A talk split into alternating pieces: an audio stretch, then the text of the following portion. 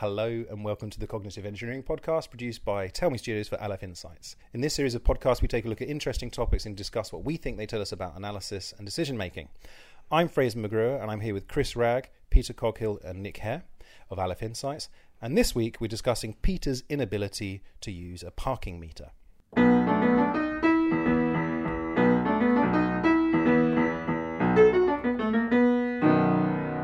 Okay, Peter, um, tell us about it. What went wrong with the parking meter? Well, uh, th- th- there's a car park I often go to when I'm going to the gym in, in Sidcup, um, and uh, it has what appear to be fairly standard uh, parking meters where you pay your money and get your ticket, so your your car doesn't get clamped. Um, and they're all over the, they're all over the public car parks all in that area, uh, and uh, it has uh, license plate regis- recognition as you come in, so you can't your ticket's not transferable, etc. Um, and the the really annoying thing about these parking meters is they have a keyboard on there, so you have to you have to say who which registration is yours. But the keyboard is not a normal QWERTY keyboard, which most people are now a lot of people are now proficient with. It's alphabetical, presumably to to be accessible to those who aren't familiar with QWERTY keyboards. Um, and it's it, in it's incredibly difficult to use. It's incredibly difficult to find, and it's in alphabetical order, so it's not incredibly difficult, but it's much more time consuming than knowing exactly where it would be on a QWERTY keyboard. Uh, and this got me thinking: is you know, why is there such a block here? I know the alphabet. Why does it take? Why is it so hard to find the right letter? And if we leave aside for the moment my surprise that you go to a gym, um, if we leave that aside for a moment, um, what do you think the answer is to your question that, that got you thinking about this? Well, I think I, I think it, the the because I'm so familiar with the keyboard, I use it every day for many hours of the day. Um, I'm just more used to it. My I have a I have a more automatic response between thinking of a letter and being able to place my finger on it than I would do with an unfamiliar uh, uh, ordering of letters or positioning of, of letters. Um, uh, uh, but it's like it, it was it, this this experience just hit home, made it hit home exactly how much of a difference an unfamiliar interface made. Yeah, yeah I, I had, sorry. Well, you know your alphabet, right? I do, and more or less. when it comes to an interface, you know you know your QWERTY, um, and so the problem is the interface is suddenly just having to to work with an interface that's in a standard sort of alphabetical order, which actually also makes one wonder about if I asked you to recite your QWERTY alphabet right now, you probably wouldn't be able to. No, that's uh, that's the, the interesting thing, isn't it? Yeah. Can't, I mean, can't I, I, can't tell you what the type what's on a typewriter. I can only type it out. Yeah, um, no, I, th- I, was just going to say it's a bit like the numpads, you know, which are um, what's a numpad? A numpad is the number the number keys on the right in a square formation. Uh, I never right, use so, them. I can't use no, them. I never use. I'm a top row of the keyboard man right? Mm. So I, I, I'm very, very fast at typing numbers uh, from the top row of the keyboard. But you asked me to use a numpad, and that's been specifically designed for entering numbers, and I can't do it. And it's it's made worse by the fact that numpads are non-standard. So the one on your computer is likely to be different to the one at an ATM, and your calculator might be might be one of those, you know. Um, and uh, but yeah, no, I think this is obviously very very prevalent, and we have to put a lot of effort in to be able to use really simple things. Watching my kids learning how to use the computer and realizing actually how challenging something that seems incredibly intuitive to us, like the mouse or or the old, you know, the sort of familiar WASD to move and the mouse to look around, which um, you know, once you've got the hang of it, is just like looking around. You don't think about it. You, do, you don't pay any attention to what your hands are doing. You're looking at the screen and you're making things happen on the screen in much the same way that we don't think about sending nerve impulses to our fingers to make them move. You know, we don't think about which muscle. yeah, we don't. I mean, and actually, I don't know if you've ever tried this, but uh, if you th- look at your arm and you think, "Well, I'm going to try and make my my biceps contract and lift my arm up," You can't do it, right? You can actually, the only way you can make that happen is by lifting your arm up. You can't do it by trying to control your muscles. So, you know, this is obviously a big, big issue with, with the way we interface yeah. with technology. I, I, I think, um, I think it really is sort of um, all of these kinds of examples. You know, another one is um, where you can't actually remember somebody's telephone number until you try to type the telephone number in, and it's it's showing that link between um, movement and physical space and cognition, and this is sort of uh, this is part of um, embodied cognition theory and the idea that um, our ability to think is closely connected to uh, our sort of sensory motor experience and interaction with with the world. Um, which is why you get all, all, of you know these uh, these these various um, types of phenomenon. Like um, there there have been studies that have shown that um, when you encode a memory, uh, you um, you are more likely to be able to recall that memory uh, when you are in the same position, the same posture as the point at which you encoded the memory. So uh, this kind of explains that that phenomenon of um, you get up and you go to the kitchen and you forget what it is that you you wanted from the kitchen. You come back come back again to the same sort of environments where you where you first had the the, the sort of thought, uh, and you sit down again, and that's the point at which you you recall what it was you were. You supposed suddenly realise that one of your buttocks is bleeding profusely. That's right. Yeah, you go in to call an ambulance. Yes. Yeah. Yeah. So, so don't, that kind of thing. Don't, don't do exam revision lying on your bed because you're not going to do the exam. No, lying on no, the it's bed. unlikely. Yeah, Yeah. exactly. So, um, so yeah, it's it's just it's just an in, and and you know, as Nick was saying, um, making sure you understand that that link is part of good software design. So, you know, where where we where we take away the physical world and our ability to move around it and we move it into a virtual world, sort of trying to ensure that link through um, is something that's important in design. So, uh, you, you know, right-handed people.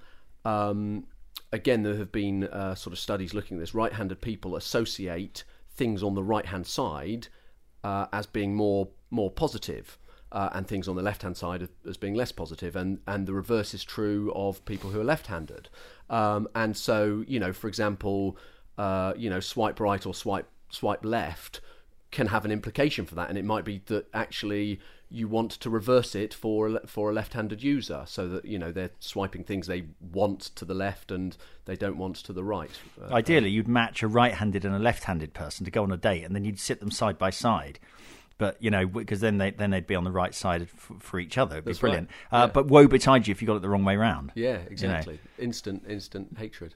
I think, and it, it's interesting that these uh, there are sort of meta conventions, not to do with individual bits of software, but ways that we're learning to understand what technology does that have become almost conventions that actually we, we understand but find quite hard to articulate. So, if you think about the difference between a left mouse click and a right mouse click, I think most people intuitively understand that left clicking is like picking something up or selecting something, and right clicking is doing stuff to it. But I think most people find it quite hard to articulate that. You know that if I want to, you know, and and and um, and I think uh, I don't know. Do, do Macs have have two buttons yet, or are they still on the one button paradigm? They they you can you can buy an additional button at a cost. I've okay. An I've got a Al- trackpad, an Apple, so I don't an know. Apple branded a second. Yeah. but actually, just going back, do, is it really intuitive though? How I- do we I- know? How do we I- know we're not just conditioned? I think because when you get a new piece of software, I think you expect to be able, you know, you you expect But isn't that because of your previous know- experience in the sort of the the? I mean, um, Chris used a great phrase. Oh yeah, I'm not some- saying there's anything special about left and right clicks. I mean, it could quite easily have turned out the other way around. Right, okay. I don't. Uh, well, all I'm saying is that that has now become a convention that's Yeah. really deeply ingrained, and so it comes. It's quite. sh- It's quite surprising when you when you can't do what you want to do by right clicking or left clicking.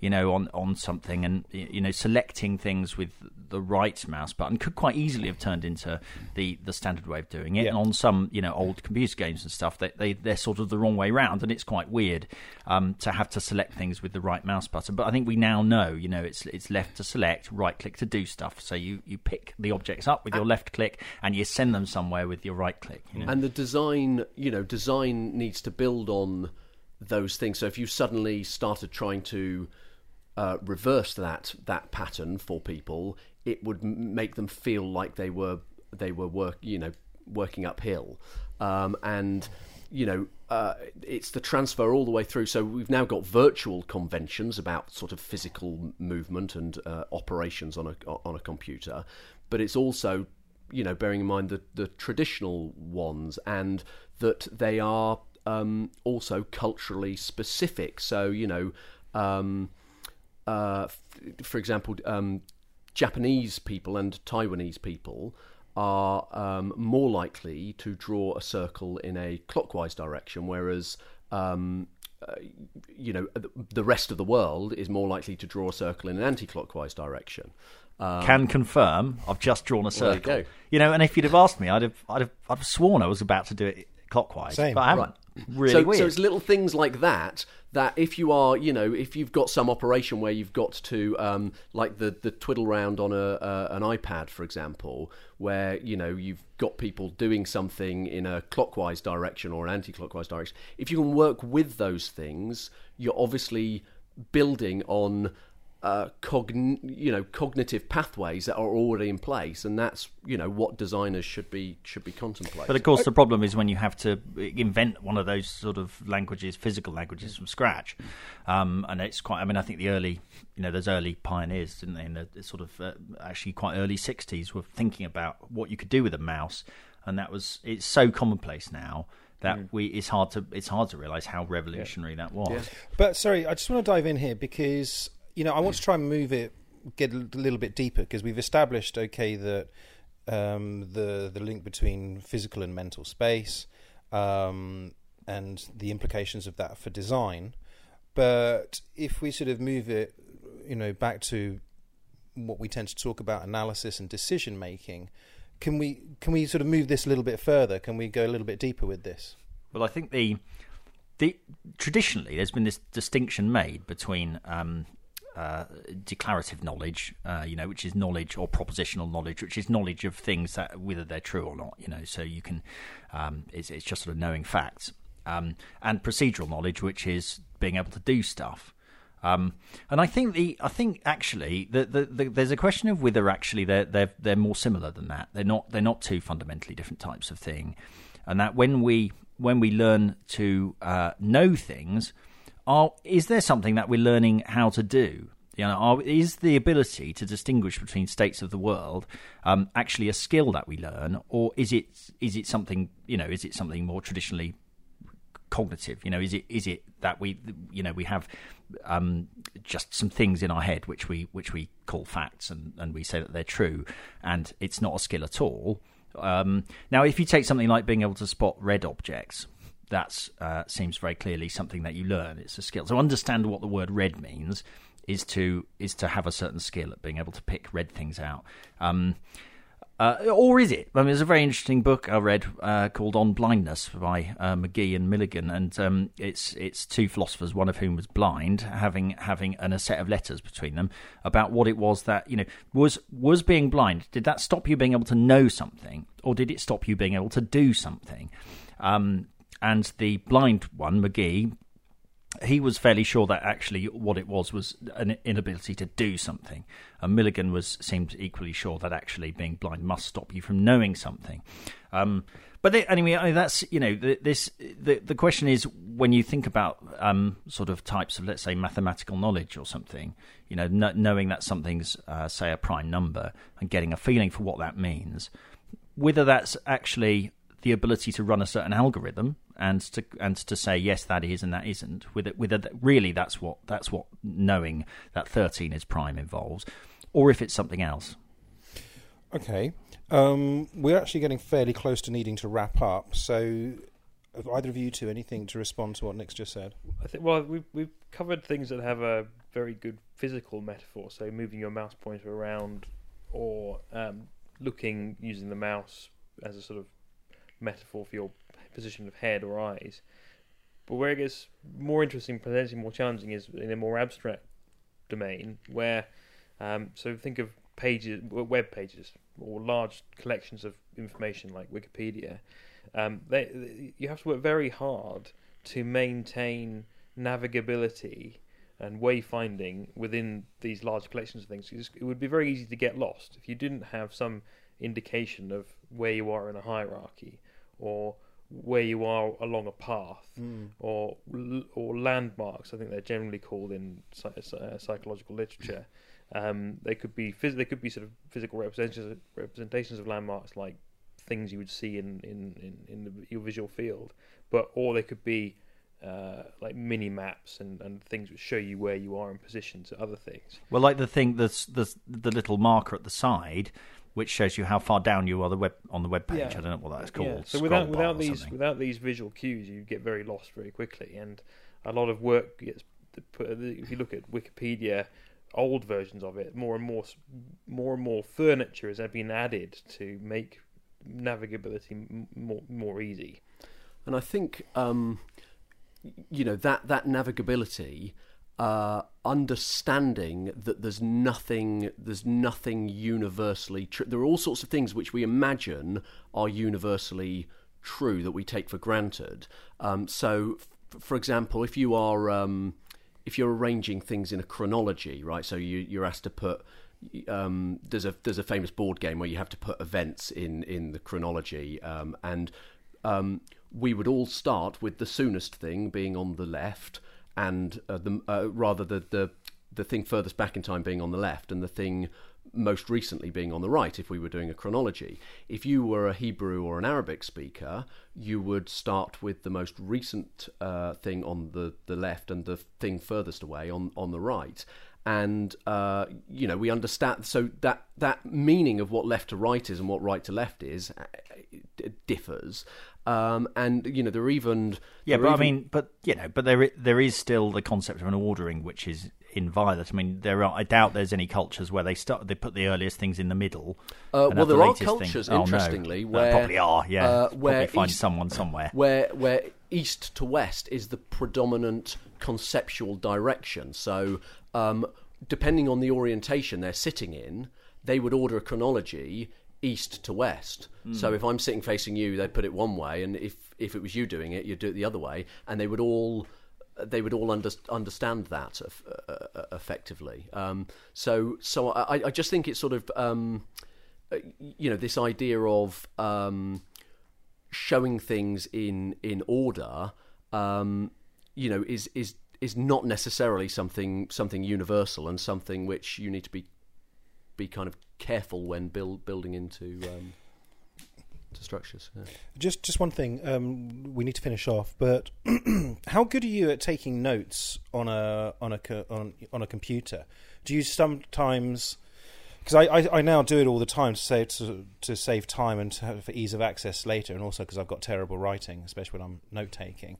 But um, you know, on on so I will take notes on a computer if I'm on a Skype call to someone or something. But I don't particularly like doing it, and I don't feel it's going into my head as in the same way as if I was writing it down. What are you? Where are you on that? Are you sort of full on 21st century and you can type straight in, or do you still like to write?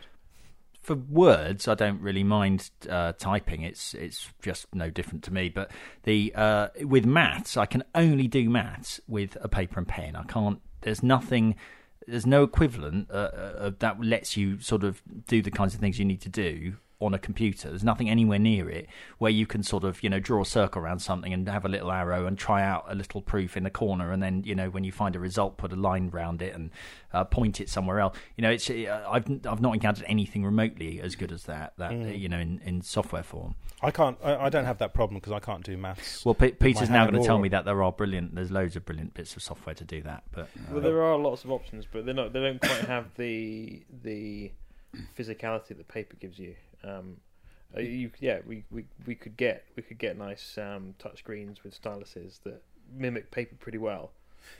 Yeah, and uh, physicality. I mean, you know, this whole um, it's like people uh, board games, for example, which, you know there are some things which work fine as board games and are no good as computer games because there's something about the physicality of having a little territory and having little physical actual men on it seems to make a difference to how we perceive something you know it's sort of i don't know if that's something that is merely a technological constraint that at some point you know with the right sorts of haptic feedback technology we will eliminate altogether but um, i sort of feel like there are some things which um, the physicality of it is is important. I, think- I remember, you know, I read some somewhere about the way that people remember information when they're reading a Kindle, um, and they don't they don't recall it as well. And and partly that's thought to be because when people read something in a book, they kind of remember where in the book it is, how far through they they they are of the book, and where on the page it was.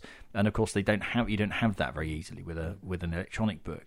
Um, and I just wonder if there are, you know, it sort of suggests there might be fundamental physical you know factors which we we have to have in order to be able to do thinking properly. Also, one thing we, we, we need to wrap up, but one thing we haven't talked about is the link with, with emotions and memory and physicality as well, which we haven't got time to. Yeah, well, into. we're Aleph Insights. We don't have emotions. you know. Um, I would like to bring in Chris, but we don't have time. Um, so um, we'll we'll finish there. I'm not Um, upset because I haven't got any emotions. Thank you very much, chaps. So um, I'm Fraser McGrew. We've been with Chris Ragg, Peter Coghill, and Nick Hare of Aleph Insights. You've been listening to the Cognitive Engineering Podcast. Thank you for listening, and until next time, bye bye.